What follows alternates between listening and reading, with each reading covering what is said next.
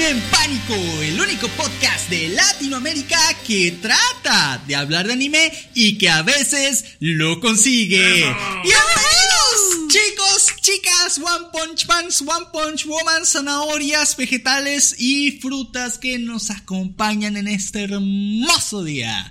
Editor, ¿cómo te encuentras? Yo me siento como un aguacate. Como un aguacate. No sé por qué dije eso, es que me emocioné con los vegetales. ¿Se te hace negro cuando te dejan afuera? si me dejaran agarrar un poquito de sol, tal vez, pero sigo en el calabozo de la edición. Acabamos de. Bueno, técnicamente estamos acabando el resumen de Comisan. Ay, ya, ya, ya. Che, resumen tan largo esa cosa. Sí. Luego de insufribles semanas, pues ya casi está terminado. Me siento feliz por eso y se viene una semana súper interesante para el canal. ¿Y tú, Void, cómo te sientes y con qué vegetal te identificas el día de hoy? Pues me siento bastante bien, realmente. Agradezco mucho estar en compañía de ustedes dos, siempre es muy divertido. Y me siento particularmente como una morita, porque me gustan las moritas. Una mora. Fíjate que a mí me encantan las moritas. ¿Te he dicho que me encanta el aguacate? Mm. Mm. Entonces, hoy estás enamorada. Sí. ¿Y tú, Pani, con qué fruta vegetal te identificas? Porque estoy seguro que también me encanta. Ya ves, en sí. Hoy la zanahoria. Hoy soy una zanahoria, una zanahoria sonriente. Se ve que la cosa pinta bastante bien. No firmamos para eso. Tal vez un chiste muy interno, pero para nosotros Panic siempre va a ser un brócoli. Simón, un brocolito alegre. Ah, sí, un brócoli. No, ya no soy un brócoli. Ya no soy un brócoli, ya me corté el pelo. Ahora eres un bicho. Sí. uh. Ya saltas gente en la calle y todo. Es curioso porque traen un corte de cabello similar a ustedes dos. Y no fue planeado. Y no fue planeado. Y no fue planeado, eh. Ah, Eso no sabía. No tenía ni idea. ¿Ven? Almas gemelas. Mm. Ya ves, y duren. Duren. Pero más que duremos, que sea duro. Ok. ¿Qué? No. Está bien, suavecito, suavecito, suavecito. Este es un shojo. Bueno, chicos, resulta ser que no hay muchos animes nuevos esta semana. La verdad he estado viendo los mismos que la semana pasada, nada más las continuaciones. Así que realmente no hay mucho que comentar con respecto a animes nuevos, pero lo que sí les voy a decir es que hoy vamos a entrar a algo que no hemos hecho desde creo que se inició este podcast. Y es entrar directamente con el tema que nos toca el día de hoy. Y es que... ¡Enloqueciste, esponja! ¿No vamos a divagar media hora? No, no, no, no. Una vez al año no hace daño. Una vez al año no hace daño. ¡Wow! Y el tema del día de hoy es, tu, tu, tu. señoras y señores, cómo hacer amigos. ¿Qué es este, Comisan? sí, sí, como comisan. Aquí hay una cosa. Eh, yo había hecho un stream hace mucho tiempo.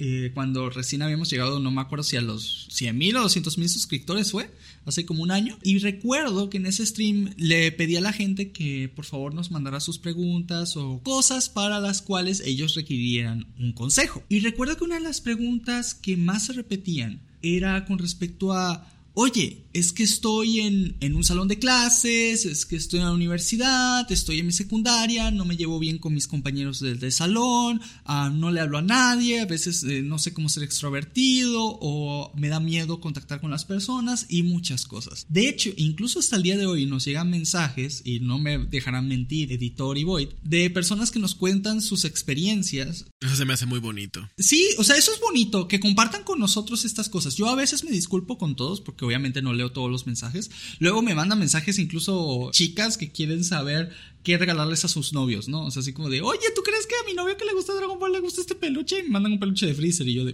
Eh, eh, historia real, esto es, es, es, su mensaje completamente real. Y a veces me envían mensajes de todo, ¿no? Pero hay otros que sí los hacen con buena intención, que sí son gente... No digo que los anteriores no lo hayan sido, ¿no? Pero pues a veces consultarme para eso a un youtuber, pues es como de, oye, tal vez yo no sea la mejor persona a la que le puedas preguntar. Pero con este tipo de temas, pues obviamente ser parte de de sus vidas es un poquito este, bonito de alguna manera y obviamente es una alegría para mí si de, si de alguna forma puedo ayudar a hacerlo a través de este medio. Y otra cosa que quería mencionar es que si ustedes quieren tener un contacto más cercano con el equipo de Panic Flash y bueno, en este caso de Anime en Pánico, es a través del Discord. Del Discord, pueden buscar en, en, Discord mismo, pueden buscar como Panic Flash, si no en el canal de YouTube que tiene el nombre de Anime en Pánico o en el canal de Panic Flash, ahí está en algún lado el Discord, búsquenlo y ahí les podemos responder muchísimo más eh, fácil y de manera un poco más personal. ¿Los precios inician a un dólar por minuto? Ok, no. No, no, no, no, no, no, no, no, ¿A ustedes les pagan? No, es gratis, es gratis. Lo único es que no garantizamos responder porque pues, a veces estamos súper ocupados, pero hay veces que sí respondemos. De hecho, creo que a casi todos sí les respondemos. Para garantizar la respuesta la suscripción inicia un dólar. Ok, no. Ajá, ya, ya, ya que no. Y la cosa es que, pues eso, quería compartir con ustedes el día de hoy, tanto de mi parte como de Void como de editor, las experiencias que hemos tenido, como hemos hecho a nuestros propios amigos, qué consejos les podemos dar a ustedes para que puedan relacionarse más con otras personas y tal vez algunos datos que no sean tan bonitos, pero que creo que es necesario que sepas para tu vida a futuro en este tema, ¿no? Entonces, ¿están listos, chicos? Sí, capitán, estamos listos. ¡No los escucho! Sí, capitán, estamos listos. Digo sí. Oye, editor, una pregunta que tengo para ti. Piensa en los amigos más cercanos que tengas, ¿vale? Ok. ¿Qué fue lo que tú crees que te ayudó a tenerlos? Wow. ¿Qué hiciste de tu parte? Es, es, honestamente es algo que realmente nunca me había sentado a, a pensarlo, así como de forma consciente. Pero yo creo que en general fue como tener una mente muy abierta. O sea, tener... Eso suena mal, ¿verdad? No, muy mal. Es como es esta gente. Bueno, puedo pasar por alto algunas cosas. No, mira, voy a, voy a, voy a... hacer como que no veo esta maña rara que tiene este chico. Voy a ignorar que me está apuntando con un arma. Ok, no. Este, voy, a, intentar profundizar un poquito en eso de tener mente abierta. Es que, fíjate en algo, casi siempre uno empieza una conversación con alguien a partir de cierto punto en común, aunque ese punto en común sea el desconocimiento. Por ejemplo, uno puede empezar hablando con alguien con algo tan simple. Ah, ¿te gusta el anime? Porque de pura casualidad viste que alguien tiene una playera de un personaje de anime aunque tú no lo conozcas. Y ese es el desconocimiento. Tú no sabes si a esa persona le gusta el anime y esa persona que te, te va a responder tampoco sabe si te gusta. Pero también puede ser a partir de un tema en común. Digamos, tú conoces a esa persona o sabes que esa persona eh, existe porque es amigo de alguien cercano a ti o algo así. Pero yo creo que he conocido a mis amigos cercanos gracias a tener una mente abierta en el sentido de que nunca me he sentido predispuesto a no conocer gente nueva. Siempre he estado como predispuesto más bien y curioso de conocer gente nueva. Y, y, me explico lo siguiente, cuando empiezo a hablar con alguien nuevo, me intereso genuinamente por la persona, de saber cómo es, cuáles son sus gustos, este, digamos, digamos que es como una entrevista, pero no forzada, en el sentido de, ah, hola, ¿qué tal? Mi nombre es Editor Sama, ¿tú cómo te llamas? Inmediatamente me responde ya sé su nombre. Luego le digo, ay, ¿de dónde vienes? Ya sé de dónde viene. Y obviamente, pues yo voy respondiendo lo mismo, ¿no? Yo soy de República Dominicana. ¿Te gusta el anime? Sí, te gusta el anime. Ah, a mí también. ¿Y qué animes te gustan? Es el interés de generar una conversación. Si ya veo que, una, que la persona en cierta forma no, no, no, no está jalando para ese lado la conversación, busco el otro lado. Creo que es eso en general para no irme muy al carajo. En el sentido como de que tengo ganas de hablar con gente cuando me presentan a alguien nuevo o tengo la oportunidad de conocer a alguien nuevo. No es como que he buscado conscientemente buscar amigos o conocer gente nueva, pero cuando se me aparece la oportunidad, trato de que sea lo más afable y natural posible y tratar de aprender lo más posible de esa persona. Creo que esa ha sido como más o menos la,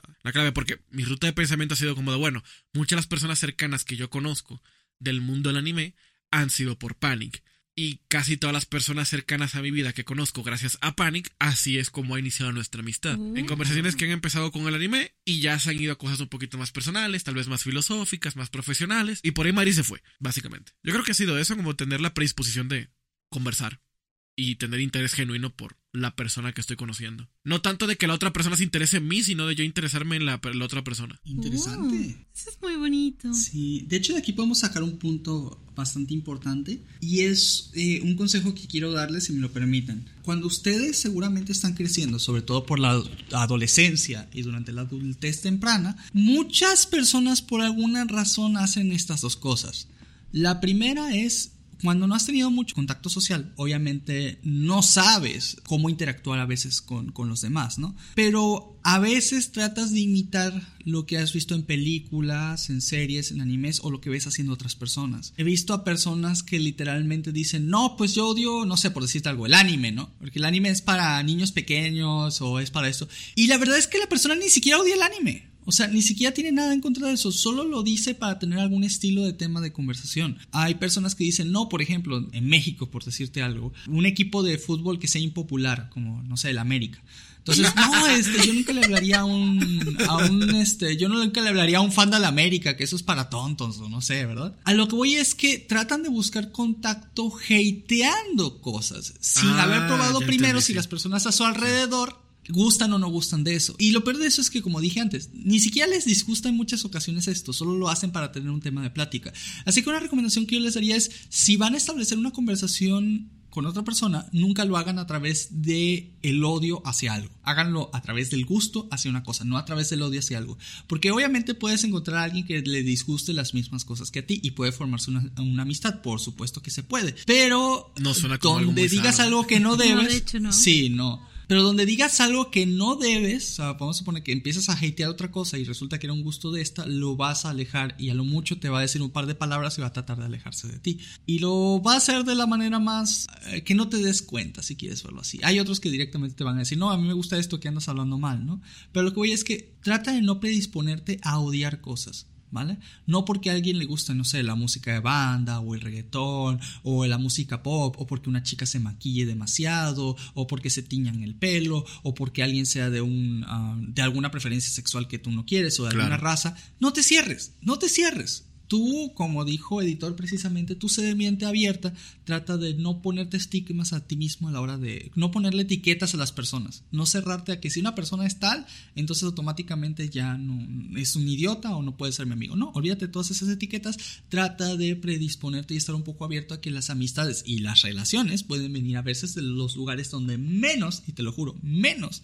Hay Este- increíbles personas detrás de los gustos. Exactamente. Sí, sí.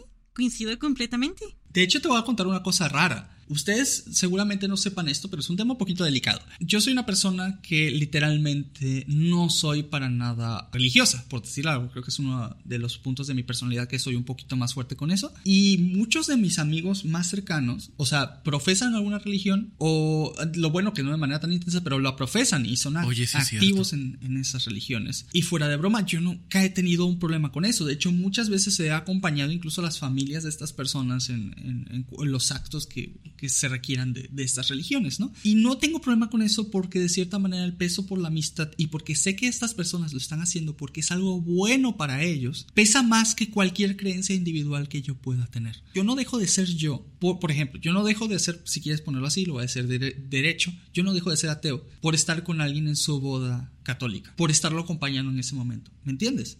Tú no dejas de ser tú por hacer a veces cosas en las cuales o no estás muy de acuerdo o no te gustan. ¿Por qué? Porque a veces puedes anteponer a otras personas antes que a ti mismo porque a ti no te afectan absolutamente nada y puedes hacerle un favor muy bonito a alguien.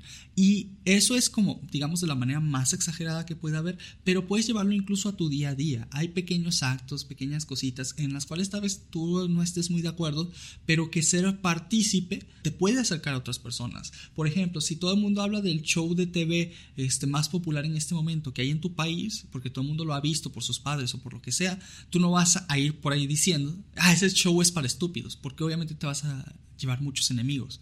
Entonces, ¿qué tienes que hacer? ¿Ver el show? No, si no quieres. Pero si alguien te habla del show, mínimo no reacciones de mala manera. Y, trata Y que de ser tampoco hay necesidad. No hay necesidad de tú de, de decir esas cosas, ¿no? No hay necesidad de ser apático. Así que el paso número uno que te puedo recomendar es no seas apático. O sea, si las, si las personas te contactan, si las personas quieren establecer algo contigo y tú de verdad quieres establecer relaciones, aunque sea en general, primero no te cierres, no elijas con este sí quiero, con este no quiero, con este, a menos que sea un narco o algo así, ¿no? Pero en caso contrario, eh, y hasta eso, fíjate que hasta eso, bueno, eh, no, no lo recomiendo obviamente, pero pues tampoco vas a mandarlo a la, a la fregada, ¿no? Porque estarías poniendo en peligro tu integridad. A lo que voy es, no te cierres, trata de ser abierto con los que puedas, con los que no quieras ser amigos, pues simplemente sé, sé amable, sé cortés, pero pues no sigas estableciendo contacto. Pero déjate la puerta abierta, no te cierres, no cierres. Lo primero que necesitas para ser amigos es tener, por así decirlo, en inglés se le dice un pool, un, un este... Ya no vamos a poner táctico. Rayos, eso no me lo enseñaron en metodología de la amistad. Ay, mierda. Bueno, olvídalo. El chiste es que necesitas tener una cantidad de gente considerable para tener de dónde escoger, ¿vale? Sí. Entonces, no vas a tener de dónde escoger si en primer lugar no le hablas a nadie, ¿me entiendes? Entonces, lo que necesitas es establecer muchas relaciones y de ahí ir, ir siendo selectivo. No ser selectivo antes de establecer la relación, porque pues no tiene Claro. sentido. No tiene sentido que digas, me quiero llevar bien con, con Harry Potter porque es el, el niño que sobrevivió y júntate conmigo, Potter.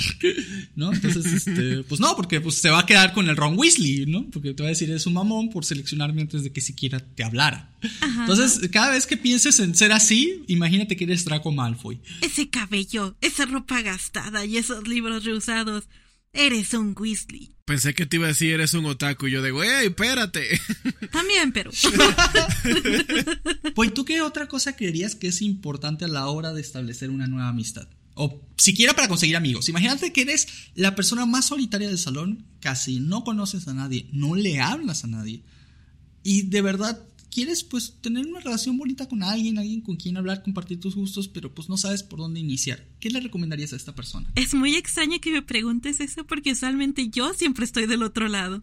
Oh, sí, cierto. ¿Cuál es ese? Siempre soy la persona que ve a alguien solitario y dice, ¿por qué estás solo? Voy a, voy a hablar contigo. Y ahí va, y es como, hola, ¿cómo te llamas? ¿Por qué te gusta? Y Tú adoptas introvertidos. yo, ajá, básicamente, la mayoría de mis grupos de amigos se han juntado porque yo he ido a adoptarlos. Y es como, a ti también te gusta el anime. Oh, ven, tengo más amigos que también nos gusta el anime y a veces vemos anime juntos. De hecho, en este disco duro tenemos anime. Si hay alguno que te gusta, pásatelo. Porque teníamos un disco de un tera en el que todos pasábamos anime para verlo todos. Había presupuesto, había logística y había administración. Sí, pero me es muy difícil imaginar a la gente callada porque nunca he podido hacerlo. Si estuvieras tú sola en un ambiente completamente nuevo desde cero y quisieras hacer nuevos amigos, ¿cuál sería tu manera de proceder? Pues creo que lo primero sería hablar con la persona que se vea como que más agradable o que más va a poner de su parte para hablar conmigo. Ok. No voy a ir con la persona más cerrada de una. Normalmente la gente que es como que muy amable es la que te abre la puerta a un nuevo círculo de amigos, en mi experiencia. Si empiezas a hablar con la persona agradable y la persona agradable y tú empiezan a tener un vínculo, esa persona empieza a presentarte a las otras personas de su círculo.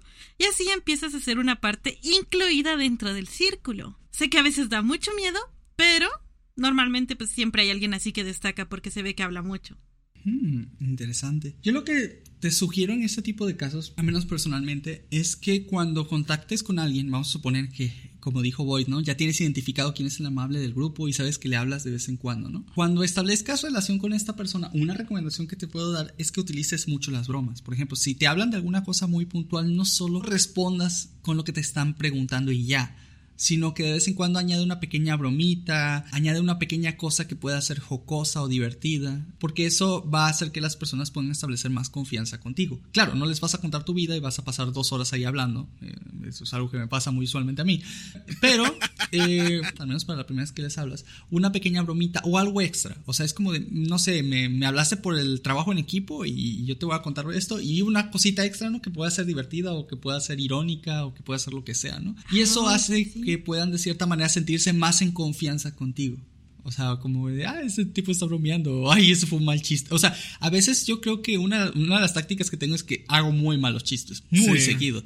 Para mí son Y buenos. muchas veces la gente no sabe cómo reaccionar ante los malos chistes, porque es como, de, no me da risa, pero sé que lo intentó, entonces como que me tengo que reír y no sé qué hacer, pero luego cuando admites tú mismo los, tus errores, o sea, dices, no, no, ya sé que fue un mal chiste, pero bueno, lo intenté, ¿no? O algo así. Rompiste el hielo. Haces como que la otra persona dice, ajá, rompiste el hielo y la otra persona ya se puede soltar un poquito también para, para hablar contigo, ¿no? Aunque sí quiero apuntar a una cosa. Cuando encuentres a alguien al que le puedas hablar, con el que hayas roto el hielo y por fin se está empezando a formar una relación, no te pongas encimoso. Porque eso es algo que pasa mucho a veces con los eh, introvertidos que apenas solo Sí. encuentran una persona y no han podido hablar en mucho tiempo, se le enciman demasiado. Es decir, lo están contactando al extrovertido a cada rato, están tratando de sacar cualquier tema de plática, están tratando de vincularlo para todos sus planes. Cuando usualmente una persona que es extrovertida, pues le habla a un chingo de gente, o sea, le habla a muchas personas y seguramente ya tiene planes, ya tiene más con quién hablar y todo.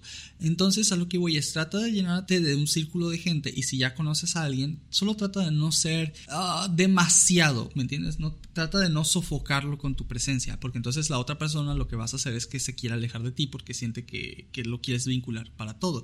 Y aparte, esto es feo e irónico, tomando en cuenta el tema, pero es cierto lo que te voy a decir ahorita. Las personas usualmente se sienten repelidas por los solitarios. O sea, es decir, alguien que es Ajá. solitario usualmente repele al resto de la gente. O sea, es decir, los demás dicen, no le quiero hablar porque pues siempre está solo, ¿me entiendes? Eso es muy cierto. Entonces, Ay, a mí me eso- pasa lo contrario. no sé por qué funciona así, pero la, en la gran mayoría de los yo, casos, yo tengo una idea del porqué. la gente va a evitar a aquellos que estén solos. Tienes que tratar de lucir que estás solo lo menos posible o tratar de por lo menos este a no hacerlo tan evidente, ¿no? ¿Cuál es tu teoría, editor? ¿Por qué crees que esto sucede? Yo lo, lo voy a decir por cosas que yo he escuchado. Es que se ve antipático. Por algo está solo, ¿me entiendes? Si alguna vez ustedes han tomado un curso o un taller de algo súper nuevo que no conoces a nadie por primera vez, digamos, te metiste un cursito de inglés o algo así, o de japonés o lo que sea, y entras y ves a la esquina del aula el primer día, vas a ver que el que se sentó ahí a propósito, normalmente entran en dos categorías. O es alguien que ya llega con un grupo de amigos súper extrovertidos que normalmente le llaman los delincuentes de la clase. Nos consta. Muy real. O es una persona realmente que no es que sea antipática, sino que se le hace difícil ser amigos. Pero como toda la gran mayoría de personas que llegan ahí ven a la esquina y ven a alguien súper cerrado que le hablan y le dicen, oye, ¿me puedes prestar un lápiz? Y en vez de decirte, ah, claro, sí, mira, aquí te presto uno, si cualquier cosa te lo quedas o me lo regresas al, al rato, o en vez de, ah, toma. Y dices como que, ok, esta persona obviamente no quiere que yo le hable, en vez de pensar, oh, esta persona obviamente se le dificulta hablar. ¿Me entiendes? La gente se predispone a pensar que esa persona es antipática o no quiere hacer amigos por cómo te respondió a cuando tú le hablaste. Pero casi nadie piensa, ah, es que se le hace difícil hablar. Sobre todo cuando le intentas dos o tres veces. Oye, ¿y por qué entraste a este curso de japonés? "Em, nada más. Ah, ¿y ya habías toma ya habías venido a este instituto de idiomas antes? Eh, no. Ok, esta persona definitivamente no quiere hablar conmigo, ¿me entiendes? No entiendo. Pero es que esa persona tal vez lo más seguro es que se le dificulte eh, hablar y esté súper nervioso estilo comi porque le estás hablando, le estás prestando atención. Tenemos una semana en esta clase, es la primera vez que alguien le intenta hacer conversación, ¿no? Y también te das cuenta en este tipo de escenarios cuando el maestro dice, por favor, preséntense, párense, digan su nombre, su edad y por qué están tomando este curso. Y luego se para esa persona, "Am, mi nombre es Joaquín y quiero aprender nuevos idiomas. Y se siente, es como que, ok, nadie quiere hablar con esta persona, porque esa persona obviamente ni siquiera quiere hablar. Entonces creo que es esa predisposición que se ve desde afuera, de decir, esa persona no quiere comunicarse o, o es muy tímida, o es muy antipática y de, y de plano, por algo está solo, por algo no tiene amigos, porque realmente no quiere hablar con nadie.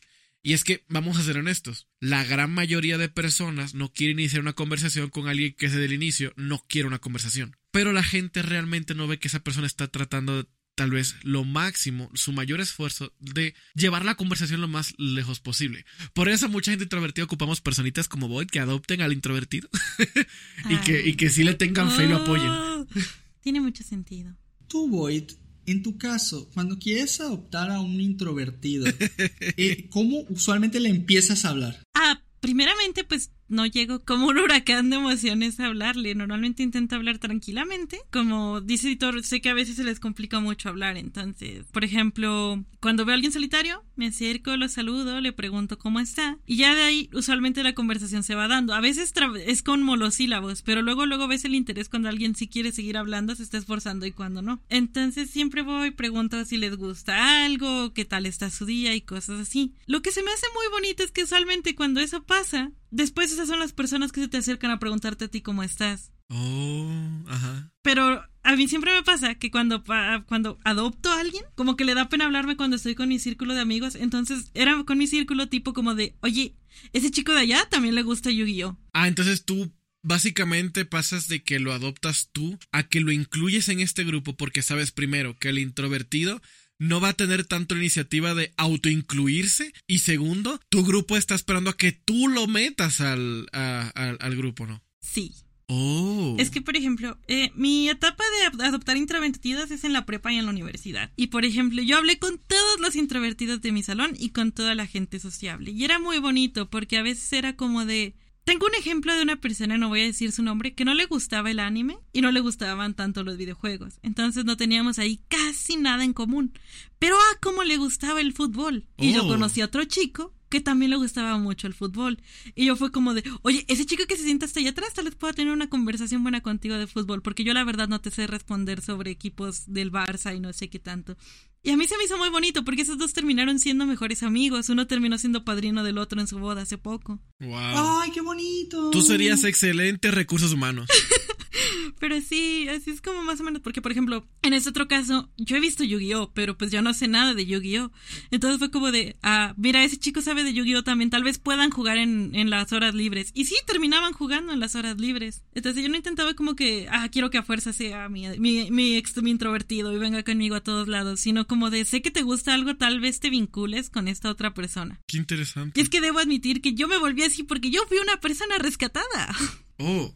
Oh, oh. Sí, o sea, tú tuviste tu parte, tu, tu, tu, faceta introvertida, te estás diciendo. Es que no era como tal una parte introvertida. Creo que toda la gente que escucha el podcast, aquí les voy a contar algo un poco personal, escucha que yo pronuncio la S medio raro. Sé que se han dado cuenta y no lo han dicho porque son gente muy linda. Yo no me había dado cuenta. Pues sí.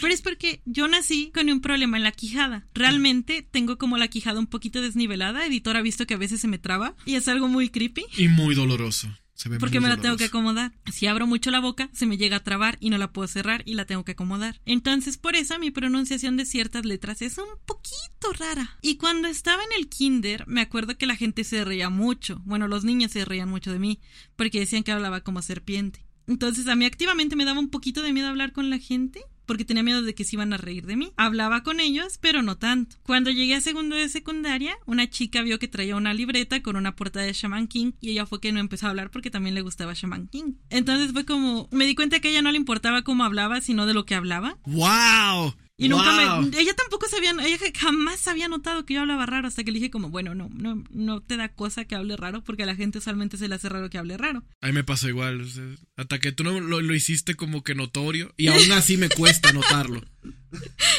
Pero eh, entonces no era como que le- no le quisiera hablar a la gente. Es que lo que ellos también- no saben es que tú no hablabas raro, tú hablabas parcel. Exacto, yo hablo parcel, carnal. No, Tú hablabas con flow. Pero es que yo en mi mente era, es que a la gente le incomoda cómo hablo, entonces no quiero incomodar gente. Claro. No voy a hablar más de lo necesario porque a veces sentía que ni siquiera se me entendía lo que estaba diciendo. Ustedes no saben las horas que yo pasé practicando pronunciación. Wow. Entonces, esta chica me incluyó en su grupo de amigas, que para mí es el mejor grupo de amigas que he tenido en la vida. Con ella no he perdido el contacto. Y cuando yo entré a la preparatoria me di cuenta de que yo me vi reflejada en esas personas, como de, por algo no hablan. Y por eso me di a la misión. Fue por eso. Como tú lo cuentas, de a poquito, si no fuera por el contexto del tema, yo juraría que tú estás hablando de una secta. ¿Qué? ¿Qué? Me salvaron a mí, ahora yo salvo gente. Ajá, es, es que realmente yo sentí muy bonito que alguien me incluyera. Entonces, verdad, también sí. mi consejo sería ese. En medida de la prudencia, si tú ves que hay alguien solitario o que no tiene muchos amigos, intenta hablarle a esa persona. A veces tú no sabes cuánta gente necesita hablar con alguien, tener un amigo, y de verdad te puedes llevar muy buenas sorpresas. Hay gente súper chida detrás de un problema de no poder hablar con la gente. Yo te voy a hacer una pregunta rápida. ¿Tú crees que... Lo voy a poner en términos muy llanos, pero no quiero que suene mal. ¿Tú crees que rescatar gente es un buen método para conseguir amigos? Sí, bueno, en este ámbito en el que estamos, sí, porque la mayoría de la gente más tímida es precisamente la que no convive casi con gente y por eso se refugia más en el anime y los videojuegos.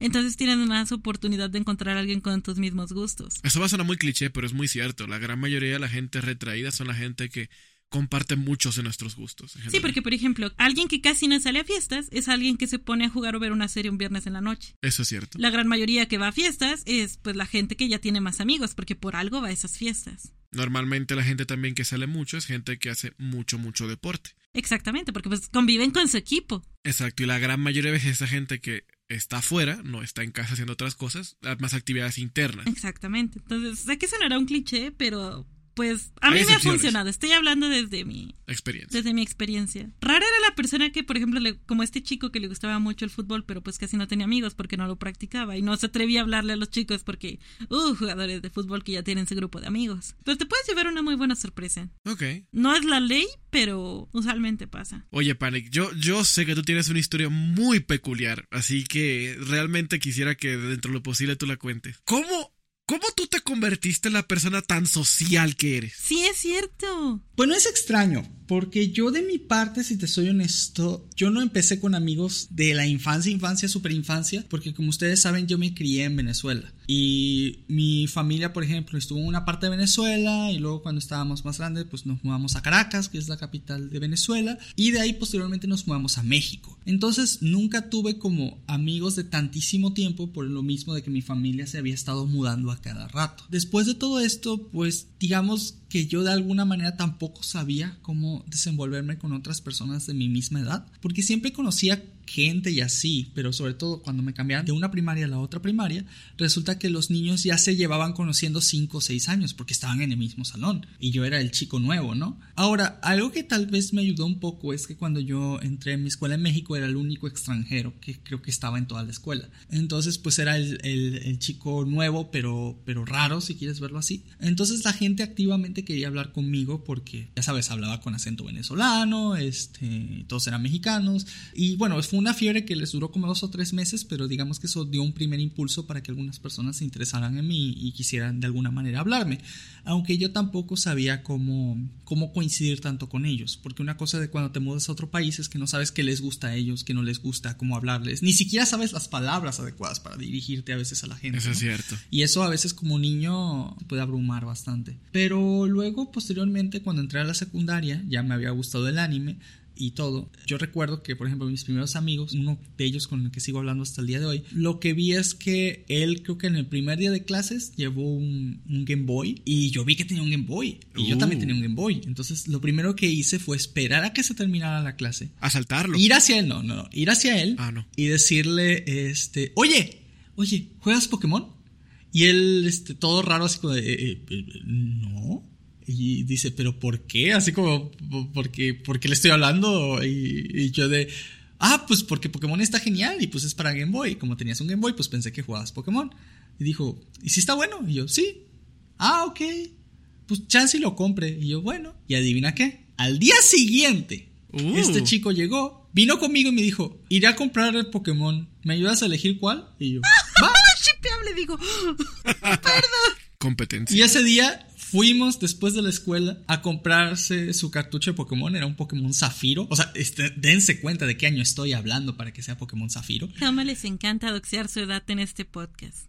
No, ya yo estoy viejo, ya yo estoy viejo. Yo lo digo con todo orgullo. Y resulta ser que, este, pues empezamos a jugar eh, Pokémon. Este chico tampoco era el más sociable del mundo. Tampoco era un, antisocial, pero tampoco era el más sociable del mundo. Pero poco a poco nos hicimos como nuestro propio grupo de amigos alrededor con, con una persona y con la otra y con la otra. Y, este, y empezamos a hablarnos aunque siempre fuimos el grupito como de los raros, porque pues éramos los que veíamos anime, los que jugaban Pokémon, jugaban videojuegos, entonces siempre fuimos como el grupito de los raros entre nosotros, pero pues ya la gente nos tenía ubicados, ¿no? Ahora, la cosa creo que cambió cuando precisamente Café del canal de Café para Sapiens hizo un grupo de, de anime, de fanáticos de anime en el pueblo en donde nosotros estábamos, y en ese lugar, en ese, en ese como grupo, se empezó a juntar gente que invitaba a otra gente que invitaba a otra gente, entonces hay muchos de los que veían anime en ese pueblo, nos empezamos a conocer los unos con los otros, con los otros, con los otros, y casi todos terminamos de cierta manera juntándonos con personas que compartían nuestros mismos gustos.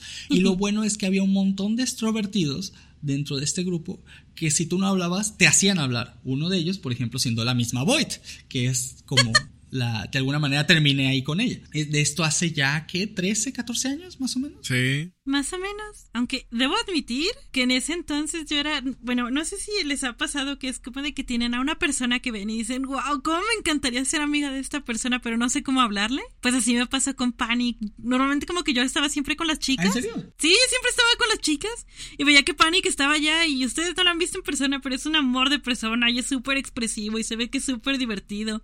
Y yo como, ¿cómo podría hablar con...? Creo que ni siquiera vemos los mismos animes y entonces después enos aquí soy muy feliz por eso. La, la, la voice chiquita que veía con admiración a Panic sería muy feliz y no me creería que estábamos en un podcast. La Chiqui Void. La Chiqui Void. El Chiqui Panic. Ah, Siempre te vi como que con mucha admiración y por eso me daba mucha pena hablarte. Ay, eso es muy bonito. De hecho, hasta me cuesta creer porque, mira, yo, yo, tú le dijeras eso al Panic de hace 10 años y, estarías como, pero ¿por qué me admiras? O sea, ¿qué, qué, qué cosa tengo? ¿Qué no? Pero ahora se lo dices, es como que sí, soy lo máximo. No, ahorita sí, ahorita sí, no, no, ahorita sí. Ahorita sí me la creo. Oye, pero pues es que al César lo que es el César, ¿no? O sea, tampoco Uy, vamos a andar ahí con el pesimismo. Oye, es que ha costado, ustedes no lo saben, ¿va? Y esto es algo personal y totalmente fuera del tema. Pero literalmente, y voy a ser directo y no entrando al ámbito sentimental. Soy una persona que literalmente fue sacada de su país desde pequeño, fui a otro país, me quedé ahí literalmente tratando de salir adelante con una familia que no tenía nada de dinero, nada de dinero. Mi, mi padre falleció y yo por mi cuenta propia y con un poco de ayuda de una de mis hermanas, pude trabajar, pude sacar tanto la preparatoria como la universidad. Me gradué con la mejor calificación de, de, mi universidad. De hecho, hasta me tocó dar la plática de generación y todo eso. Y después de eso pude hacer mis cursos de especialización ni si, no teniendo dinero. ¿Cómo lo hice? Endeudándome a lo idiota para poder sacar las especializaciones y con eso sacar un buen trabajo, con eso pagar la deuda que me había hecho para sacar la especialización y de ahí ir ascendiendo en trabajo en trabajo, estando claro en qué clase de trabajos quería estar, para que de esa manera saber que en algún momento mi futuro no estaría en, en Latinoamérica, desgraciadamente, porque muchas cosas. Y bueno, y lo mejor, pues ya yo sabía este, más o menos hacia dónde ir y por eso terminé aquí en Estados Unidos. Entonces, mm. y con el dinero que junté de mi trabajo y de todo, eh, fue con lo que estoy pagando los sueldos de Void, de editor y todo esto, porque ustedes dirán, ah, pues el canal te sale. No, no, no, o sea, el canal, mira, yo, yo llevo, yo llevo con editor desde cuando yo tenía como, no sé, 20 mil suscriptores o algo así, que el canal no daba nada de dinero y le sigo pagando su sueldo desde, desde ese entonces hasta el día de hoy. Entonces, sí. no es que el canal hubiera dado dinero para que yo le pagara a los editores. Yo siempre he estado poniendo de mi propio dinero para que el canal siguiera adelante. Ahora tenemos un podcast, tenemos un servidor, ahorita tenemos proyectos de página web, tenemos muchas cosas. Y, y, tengo ese trabajo deseado que tenía yo desde, desde que empecé a estudiar. No es por nada, no es por nada, pero siento que ha sido un camino muy duro y sí me siento orgulloso de ese camino. Y es por eso que si el día de hoy hasta yo podría decir, me siento feliz por lo que he logrado y sí te creería si me dijeras que me admiras porque no es por nada, pero pues uno le ha echado huevos, ¿no? Le ha echado claro. huevos, ha salido adelante y también ha tenido un poco de suerte y la verdad es que sí puedo creerla por ese estilo. Pero para el Panic de hace 10 años, que apenas eh, estaba con, con, mi familia, apenas estaba pasando todo lo que pasó, este, no, no sentiría lo mismo, no, no, no, me sentiría tan conforme con que alguien me admirara, si soy completamente honesto, si fuera ese yo adolescente de hace mucho tiempo.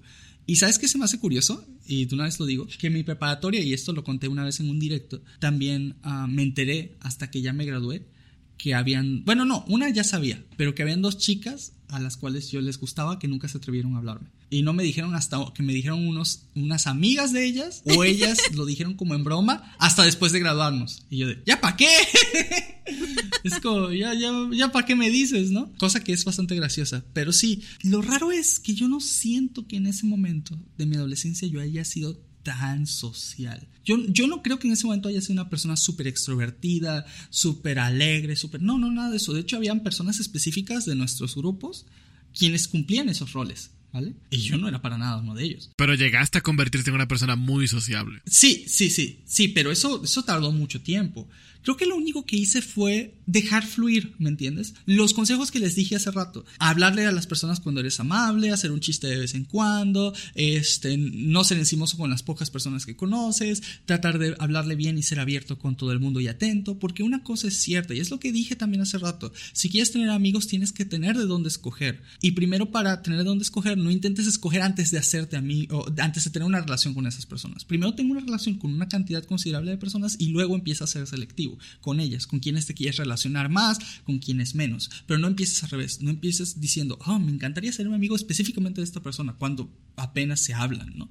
Entonces trata de hablarle a un montón de gente y ya luego tú solito irás viendo con quién te vas llevando mejor, con quién te vas llevando peor y con ellos es con los que, con los que puedes desarrollarte mucho, mucho mejor, ¿no? A mí este grupo de amigos este, con el que se formó con Café fue una oportunidad para mí para conocer a mucha gente que incluso hasta el día de hoy eh, sigue conmigo, ¿no? Incluyendo a la misma este, Void aquí presente. Y me siento muy agradecido por, por eso, la verdad, me siento muy agradecido. Y creo que lo principal de por qué casi todos los que nos conocimos ahí, o la gran mayoría nos seguimos al menos topando hasta el día de hoy, y eso que hablamos de mucha gente, es porque todos compartíamos un gusto en común que es donde va mi siguiente consejo. Si quieres ser amigos y te es difícil hacerlo con personas random, trata de involucrarte a ti mismo en grupos donde haya personas que sepas que tienen gustos en común contigo. Por ejemplo, si eres fan del anime, lo más probable es que una la mayoría de los fans del anime los vas a encontrar o dentro de algún grupo de anime en tu ciudad, que seguramente hay, de esos que hacen hasta cosplay, se van a las convenciones juntos, que hacen, siempre hay, en, las ciudades siempre hay un grupo de, de, personas que les gusta el anime que se hablan. Y si, no, en internet hay grupos también. también, que ahorita hablamos de eso. Como el Discord de Panic Flash. hay, clases de japonés, por ejemplo. Hay clases de japonés a las cuales puedes ir y seguramente ahí toparás a personas que tienen el mismo interés que tú y la misma intención de aprender japonés por lo mismo, por decirte algo, ¿no? Si te gusta la música, pues ve a clases de guitarra, de piano, pero que no sean individuales, sino que sean en grupo. Y ahí vas a conocer a personas. Hay varias maneras, pero lo primero que necesitas es no estés obligado a hablarle solo a las personas que están en tu salón. A fin de cuentas son gente random que salió de, todo de todos lados, de todo el mundo, de todo sitio. Y no necesariamente alguno de ellos tiene por qué caerte bien o no necesariamente alguno de ellos vaya a ser buena gente o te tienes que relacionar con ellos. O sea, no estás obligado a convivir con esas personas con las que estás atado. Siempre puedes buscar personas por afuera, pero para eso tienes que vincularte con esas personas de alguna manera. Y estos cursos que te estoy diciendo, estos grupos que te estoy diciendo son una manera de tener una extensión de donde conocer gente. Y si no, pues existe la otra opción, que es a través de Internet, que fue precisamente como yo conocí a, Editor. ¿Tú, ¿Tú, qué pensaste de mí cuando nos conocimos, Editor, la primera vez? De hecho, ni me acuerdo la primera vez que nos hayamos hablado. He hablado así como en, Internet o en persona. En Internet. En persona sí me acuerdo. Mira, ahora sí llevo a mi edad durísimo. La primera vez que tú y yo hablamos de forma directa fue por Messenger Plus. Y la gente dice Messenger, claro, Messenger de Facebook, no. No, no, no. Messenger de, de, de Microsoft. Donde enviabas zumbidos y te hacías respetar. No, el Messenger Plus era más pro. Para lo que no sepa lo que era un zumbido, antes tú podías como llamar la atención de una persona en una conversación mandándole un zumbido. Y lo que hacía era que como que la pantalla vibraba y sonaba como un qué hermoso. Pero no era como que te vibraba el celular porque en ese momento ni los celulares tenían mensajería instantánea. Pero básicamente la pantalla de la computadora como que se movía y todo. Y como que... En ese tiempo ni siquiera existían los celulares inteligentes. Porque me acuerdo que los celulares inteligentes, a ver, el iPhone fue a partir de creo que del 2009. Y Android no había teléfonos inteligentes. Habían teléfonos que no eran tan inteligentes, pero le llamaban como teléfonos como agendas. Por ejemplo, la Palm ya existía, la BlackBerry ya existía. ¿Ok? Pero no tenían aplicaciones como los de hoy en día. No, para que se den una idea, son como los celulares que venden en las tiendas de convivencia como de uso rápido que solo tienen llamada, mensaje y... Como desechables. Ajá, desechables. Esa antes era la máxima tecnología y tenías que elegir a quién ibas a escoger para llamadas y mensajes gratis. No habían tantas redes sociales. Estaba Facebook más o menos ahí, pero no, ni siquiera Facebook todavía tenía mensajería instantánea. Cuando Facebook empezó con mensajería instantánea fue porque se, se alió con, con, Microsoft para que el Messenger pasara ahí y por eso es que se llama Messenger. Anyway, la cosa es... La de historia. Sí. Bueno, para terminar el tema de los zumbidos, en Messenger Plus, cuando tú mandabas un zumbido normal en Messenger, tú nada más podías mandar uno como cada un minuto porque tú trababas la computadora. Messenger Plus quitó ese, ese limitante y tú podías trabar una computadora durísimo una gente. La cosa es... Eres un terrorista. Tienes la sonrisa de que lo hiciste. Ah, muchísimo. Y que no te arrepientes. Para nada, lo haré otra vez. Yo extraño Messenger. Ok.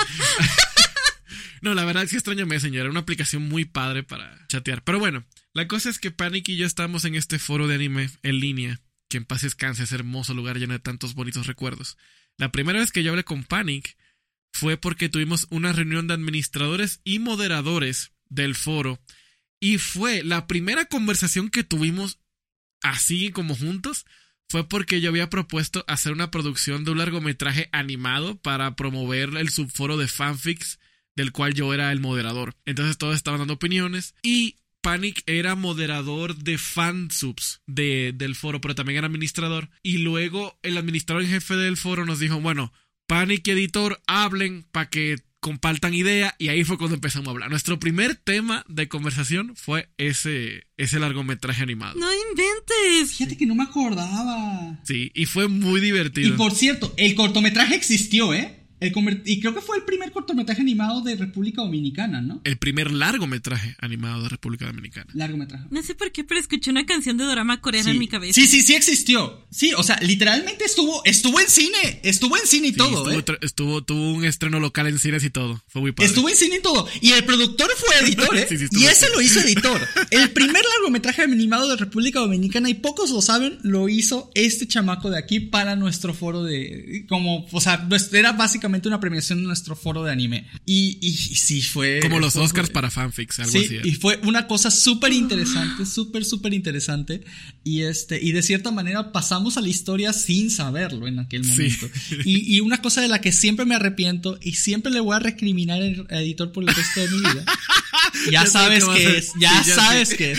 Es que él en la película me puso negro. O sea, es un tipo negro y era yo. Y yo así como de.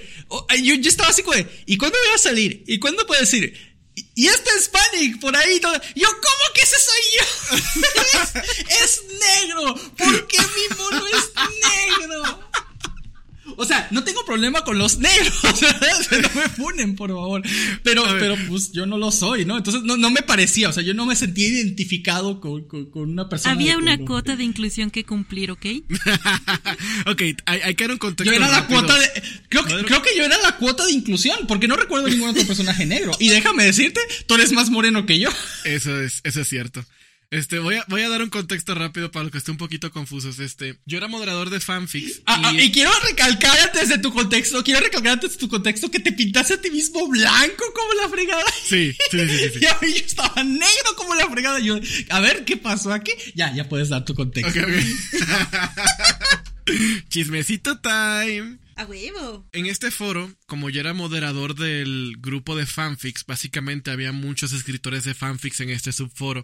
Y la idea es que teníamos reuniones mensuales, casi siempre los moderadores y administradores de este foro, para que cada uno de estos subgrupos tuviera más actividades y pudiera traer gente al foro. Y que la gente se la pasara bien en general. Entonces yo sugerí, como habían visitas eh, moderadas, hacer como una especie de premiación como el mejor fanfic de romance, el mejor fanfic de acción, etc. Entonces, yo dije, bueno, en vez de hacerlo con un post con solo texto y imágenes y que aburrido, vamos a hacerlo animado. Y en esta premiación animada van a aparecer los moderadores, los administradores, los escritores, etcétera.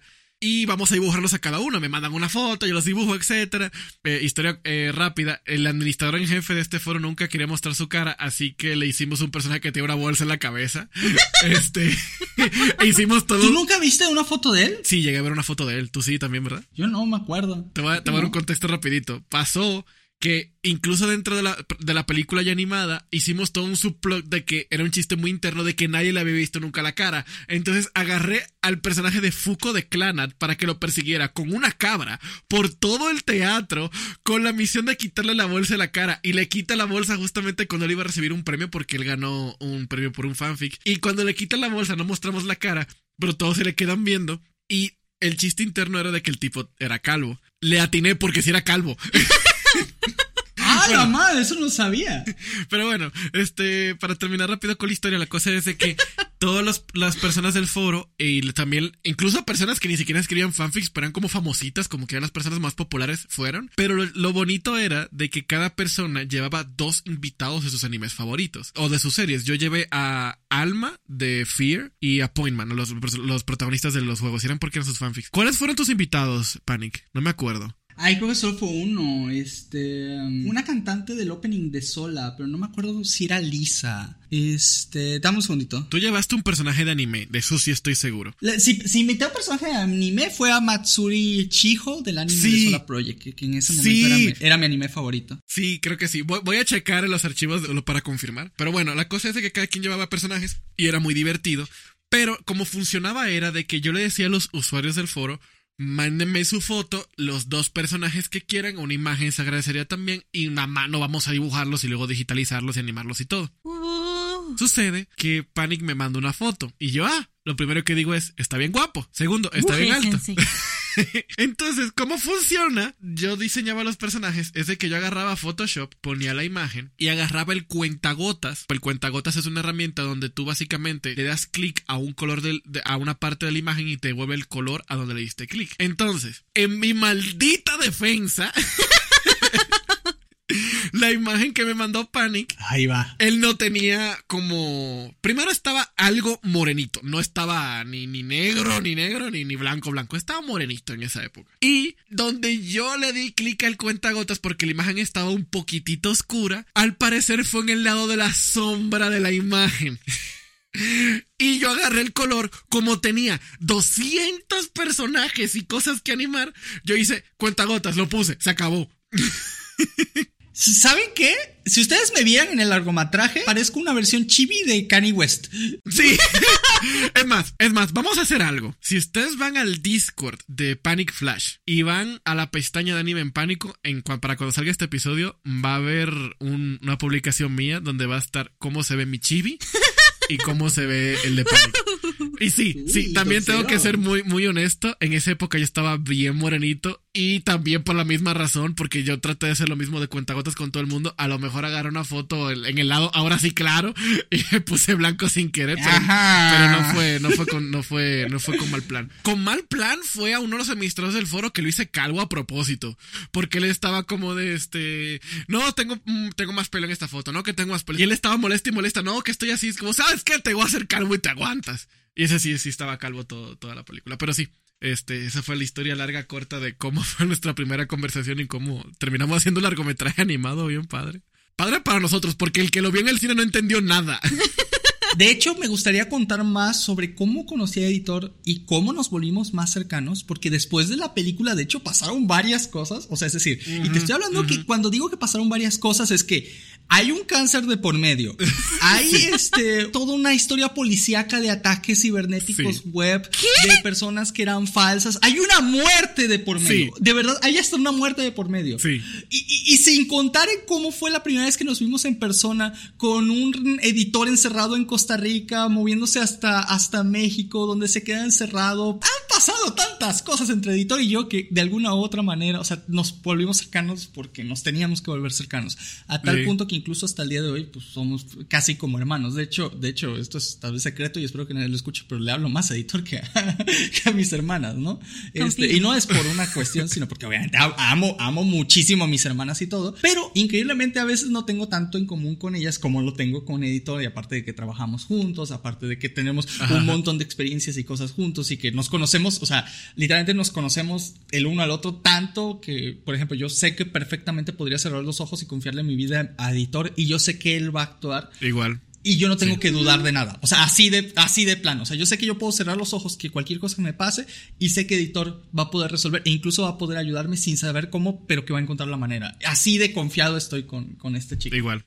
Neta, y fuera de broma, su amistad es de las más bonitas que he visto en toda mi vida. Y es muy envidiable de una forma bonita, de que es a lo que alguien debería aspirar. Ay, qué bonito. gracias. Son bien bonitos los dos. Pero sí, yo estoy también muy, muy de esa parte con Panic. O sea, Panic me ha ayudado a mí en aspectos profesionales, personales y de todo, de formas que ustedes no se imaginan. Y que lo más seguro tampoco sabrán nunca. Pero. la verdad, ante todo. Sí, la, sí, pues a Panic desde hace un montón de años yo no lo veo como un amigo, lo veo como familia literalmente como familia.